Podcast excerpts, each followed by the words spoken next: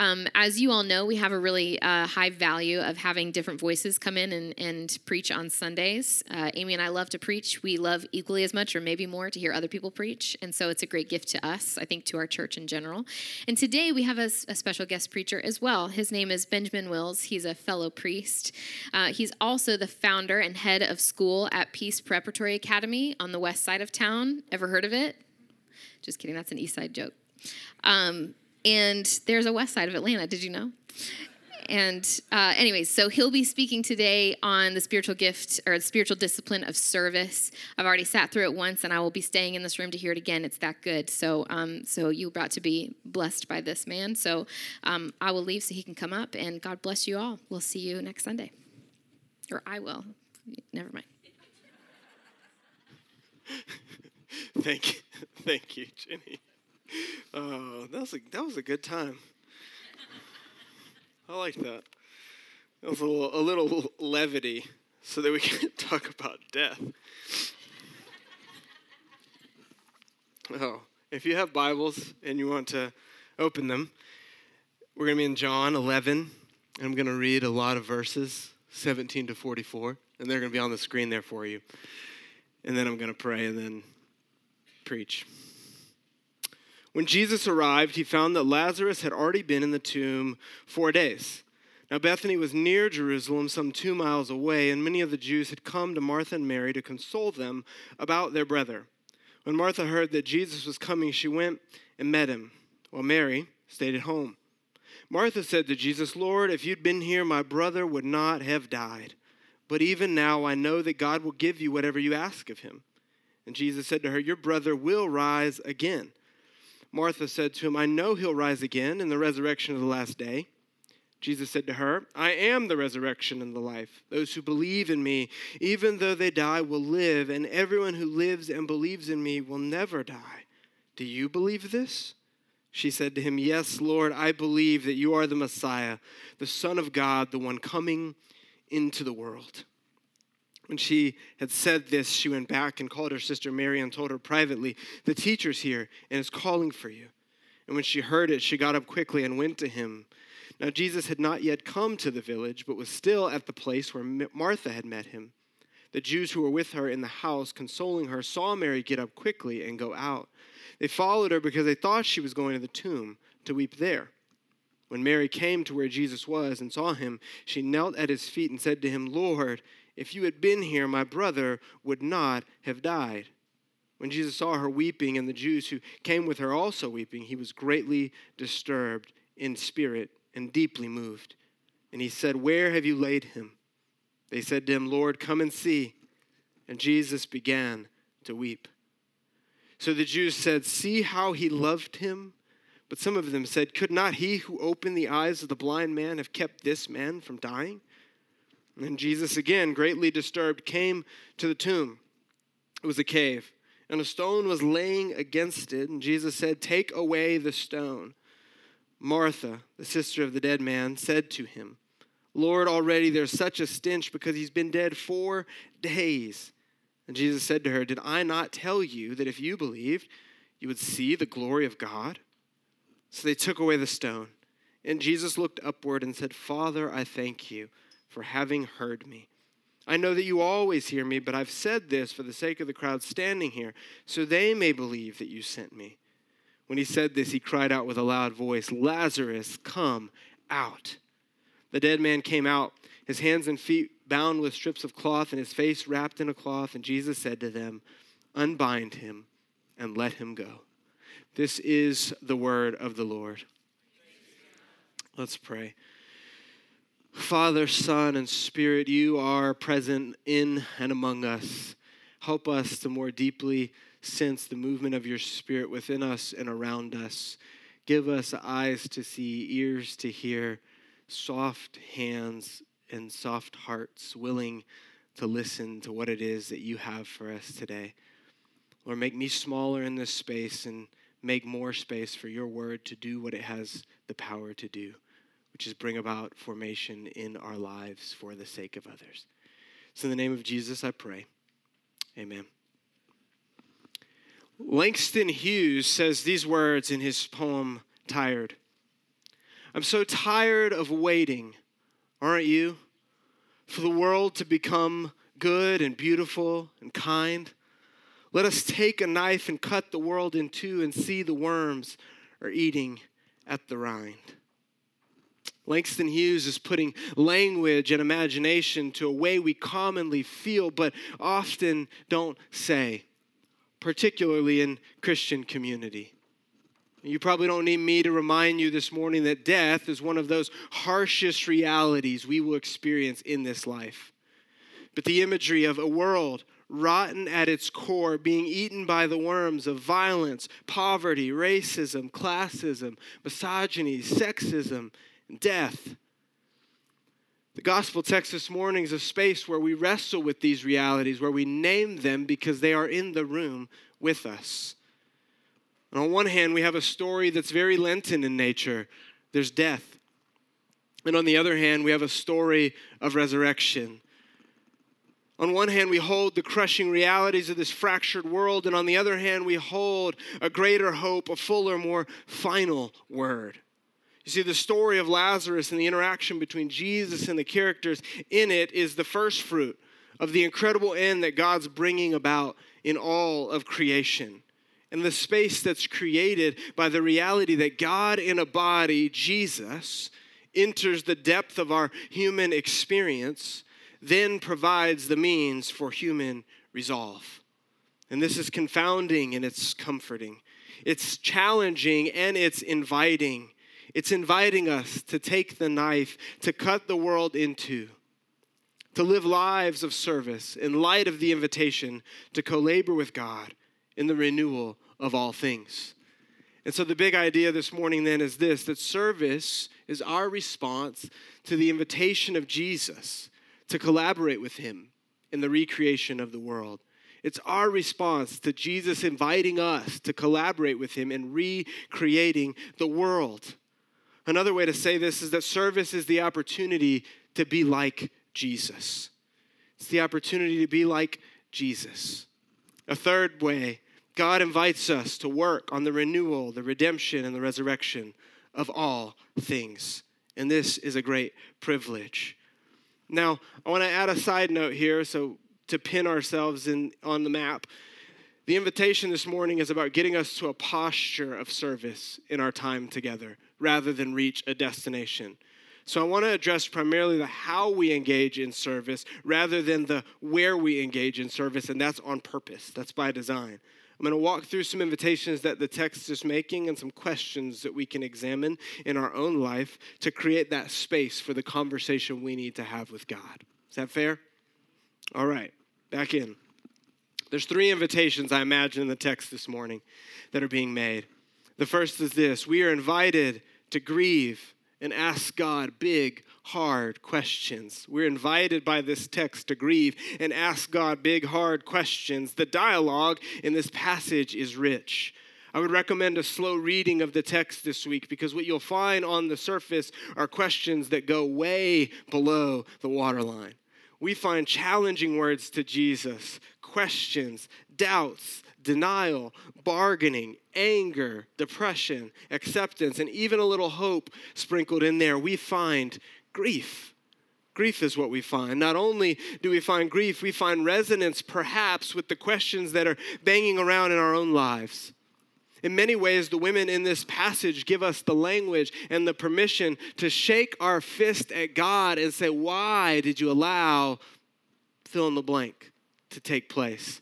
God, if you'd only been there, my brother wouldn't have died.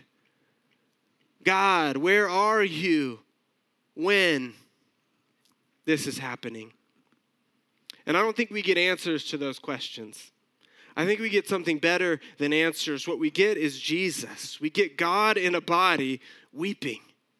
And that gives us the green light to have the full range of human emotion because we let the reality sink in that the God of the whole universe, the one who was in the beginning, speaking the world into existence, is now enfleshed, and that body is hurting. That heart is breaking.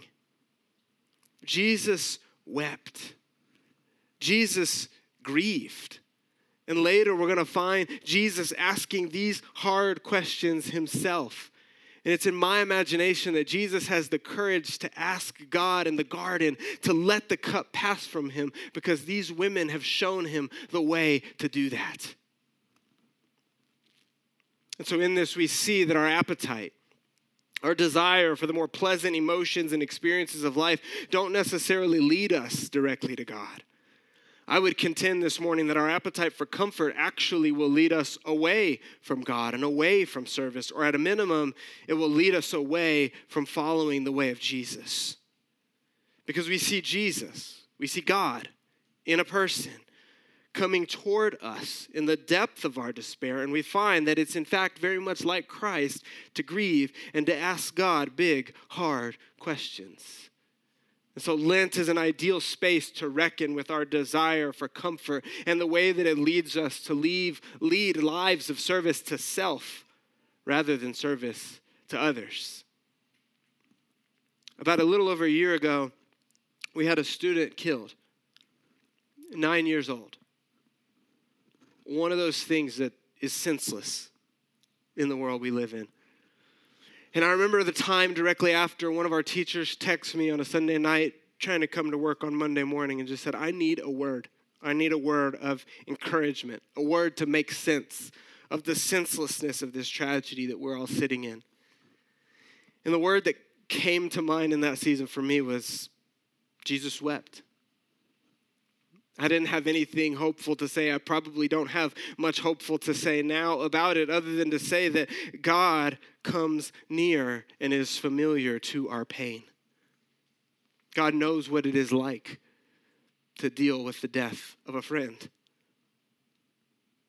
We see in the text and we begin to understand that life isn't best lived by the answers, but rather the questions. And we understand that God is big enough to hold us and our questions in the mystery and the tragedy of death. And that's good news. And it's essential news if we're going to live lives of service. We've got to understand that service isn't going to shield us or solve for discomfort in the world around us. Service is going to lead us to more actively engage that discomfort. It's going to lead us to more actively engage the difficult, weightier emotions that we so often seek to mask or cope with. And so, as our willingness to engage these emotions with God goes, so goes our service. If we're not willing to engage the things that are hard and difficult about this life, we will not engage a life of service to others. And so the question to examine here, a couple questions, are these What am I willing to say to God in this Lenten season about the darkness and death of life? And the other side of that question may be more difficult to ask What am I unwilling to say to God? Friends, we're communicating to God in the things that we say and do not say. And God is open to hearing us out on both invite you this week to take some time with these questions. And I think they're going to even go out to your neighborhood groups to spend some more time with them, and there will be more coming. The darker places, the heavier places, the tensions we pull at have the capacity, however, to take us somewhere. If we're willing to pay attention to them, we're going to see that they're inviting us in a direction and towards a posture. And so the second invitation is that we're invited to be proximate to pain and suffering and death. A further reading of this chapter of John, we we find that this is a journeying passage. It opens with someone coming to Jesus to let him know Lazarus is sick, he's ill. Jesus hears this news and he waits a few days. Then he lets his disciples know it's time to go. They resist, saying, No, we're not going. They're out to stone you. And then Jesus, in his Jesus way, says a bunch of cryptic things about Lazarus being asleep and then maybe waking up. And then eventually he just says it plainly Lazarus has died. Then he seems to indicate that this death is going to have a larger purpose. And so now it's time to go, to get near it. And so they go. And Jesus is stopped along the way outside of the village. And a few conversations later, he's now closer and he weeps. Eventually, he comes closer until he arrives at the tomb. And in this, what we see is that Jesus is willing to progressively move towards pain and suffering and ultimately death. What we see here is an invitation for followers of Jesus in a thoughts and prayers culture it's imperative that we heed Jesus' invitation and do as he did and get closer and closer until we reach the point of impossibility as far as our minds can conceive. That's death. Death is hopeless. It's the end. There's a finality to what was a process. But it sets the scene for God to shatter our conceptions of what's possible and allow resurrection to rush into the room. This is the space where we begin to understand that death is part of the story, but it's not the whole. It's a lesser word, and it's defeated by the final word of resurrection, recreation. Let me just say it more plainly this morning. Wherever there's a lack of human flourishing, death is crouching at the door. Wherever injustice persists, wherever life is devalued, wherever dignity is deprived, death is in that story. And therefore, we're invited to move closer with resurrection in our sights. If I can just bear witness to this this morning, Lent has a very special place in my personal story. It's a place where God allowed me to dream. In the Lenten season of 2012, for 40 days and 40 nights, I asked God to allow me to physically dream, to understand how God wanted to show up in a community that was not experiencing human flourishing.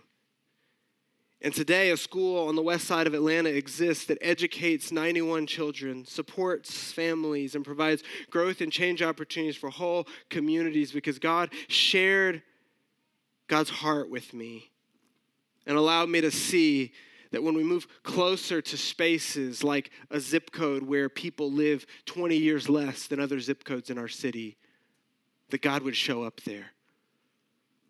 What God showed me, and I've experienced with my own body over the last decade, is that when we move towards death, when we move towards a lack of human flourishing, we're not only proximate to pain, we're proximate to infinite possibility. I could fill this room with stories of the way that I've seen incredible life transformation up close. And stories of how my life has been transformed by getting to watch God do what God does.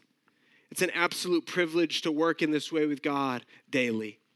And friends, this isn't a, a plea for me to talk about how willing or wonderful I am, but it's to bear witness to the power of God to show up where death has been prevailing and begin to turn the tide and change the story. In Jesus, God comes close, so close to the doorstep of death and eventually into his own death, so that we might know that death is no match for our God. And this is the invitation to a faith that doesn't live in denial about death, but it lives in view of the reality of the resurrection. So, with that in mind, the question to examine is this Where could God be inviting me to become more proximate to pain and suffering and death. Where could God be inviting me to be more proximate to pain and suffering and death? There's a great exchange in this story that happens at the tomb. Jesus instructs them to take away the stone. And after initial resistance because of the feared stench inside, the stone's removed. And then Jesus completes his act of recreation by speaking with a loud voice Lazarus, come out. And in this, we receive the third invitation from the text. We are invited to participate with the power of God in recreation. We're invited to participate with the power of God in recreation. Jesus is inviting those of us who are aware of the tensions and difficult emotions we're experiencing, and those of us who are willing to get proximate to death, to be active participants in the resurrection of Lazarus, To take away the stone is an invitation to co labor with God, to put our hands on the problem and watch God's power show up and do the recreating work. Many scholars believe that the book of John we find new creation theology. There's seven miracles recorded, with this being the seventh, a week of creation. There's the changing of the water into wine at Cana. There's the healing of the royal official's son in Capernaum, the healing of the paralytic in Bethesda, the feeding of the 5,000, Jesus walking on the water, the healing of a man blind, born from birth, blind from birth, and then the raising of Lazarus. Each of these stories, we see Jesus restoring, recreating, reworking the very fabric of our imaginations about what is possible with God in the world.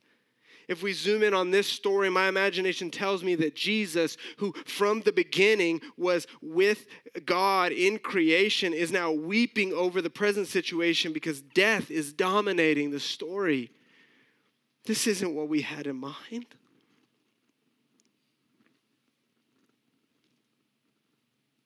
Perhaps Jesus was even preparing the disciples for his own death. Perhaps he'd like them to know that the God of creation still has the power to create, and that through though death is part of the story, it's not the whole, that new creation is coming. I'm curious, I wonder if Jesus was hell bent on the disciples never having an imagination for death apart from resurrection so that when he went in the tomb, they understood that he was coming back out. And Jesus invites us to allow our imaginations to believe that he is, in fact, the resurrection and the life. Because he makes resurrection both a present reality and a future possibility. This is the reason we serve.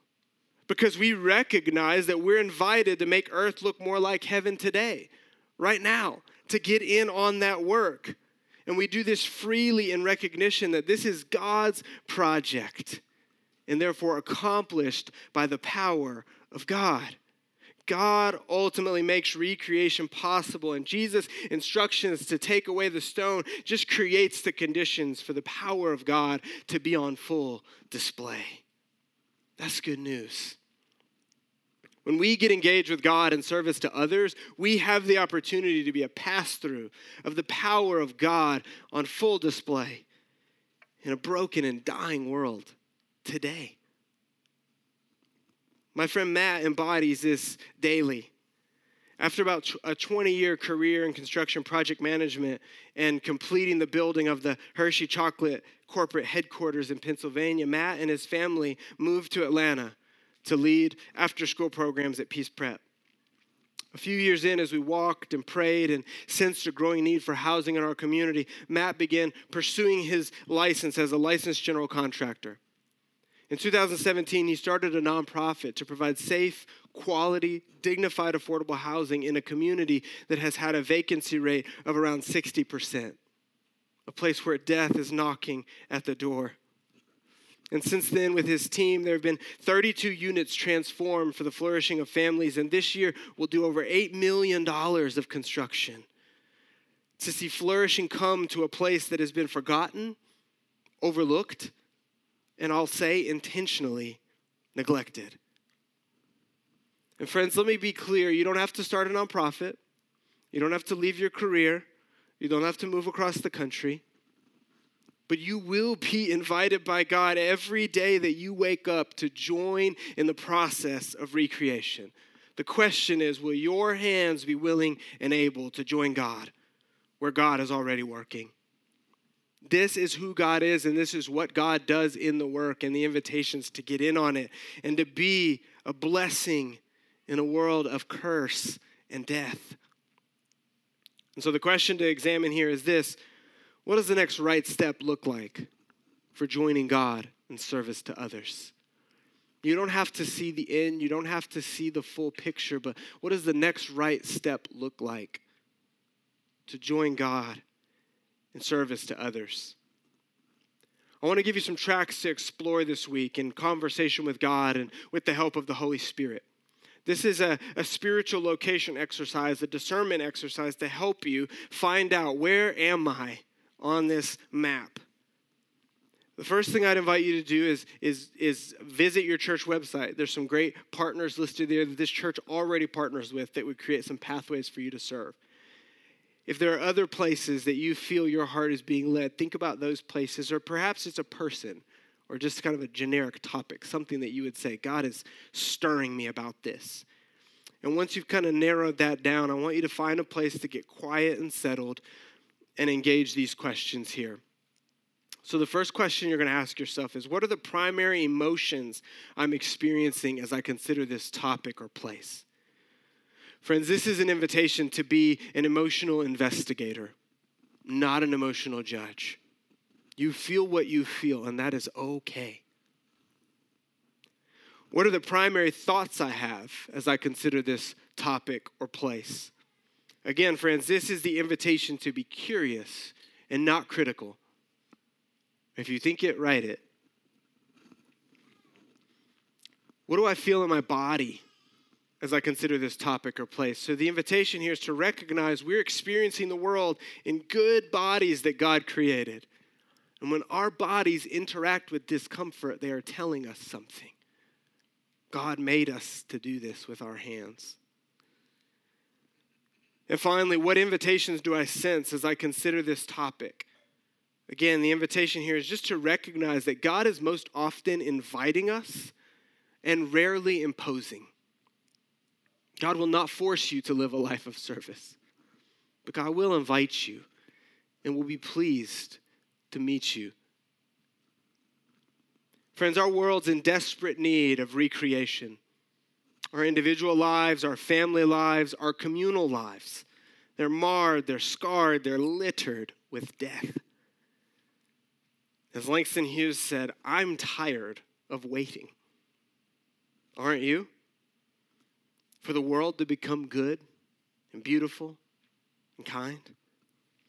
The invitation this Lenten season is to join Jesus in his dying by committing our lives to joining in his death so that we might participate in his recreation. And lives of service are those that echo the reality we step into that Jesus is making every last thing new. Let's pray. Holy Spirit, we need your help. There are places that we've fallen asleep intentionally or unintentionally, and we need you to wake us up. There are things we've buried deep inside. Maybe because we thought we couldn't you couldn't handle it, and maybe because we were told we had to to fit into this Christian club. Remind us today that you are willing and able to listen to us, to sit with us, to be present with us, and then to invite us further in so that we might see more of your hands at work in this world. Thank you for the invitation to make all things new.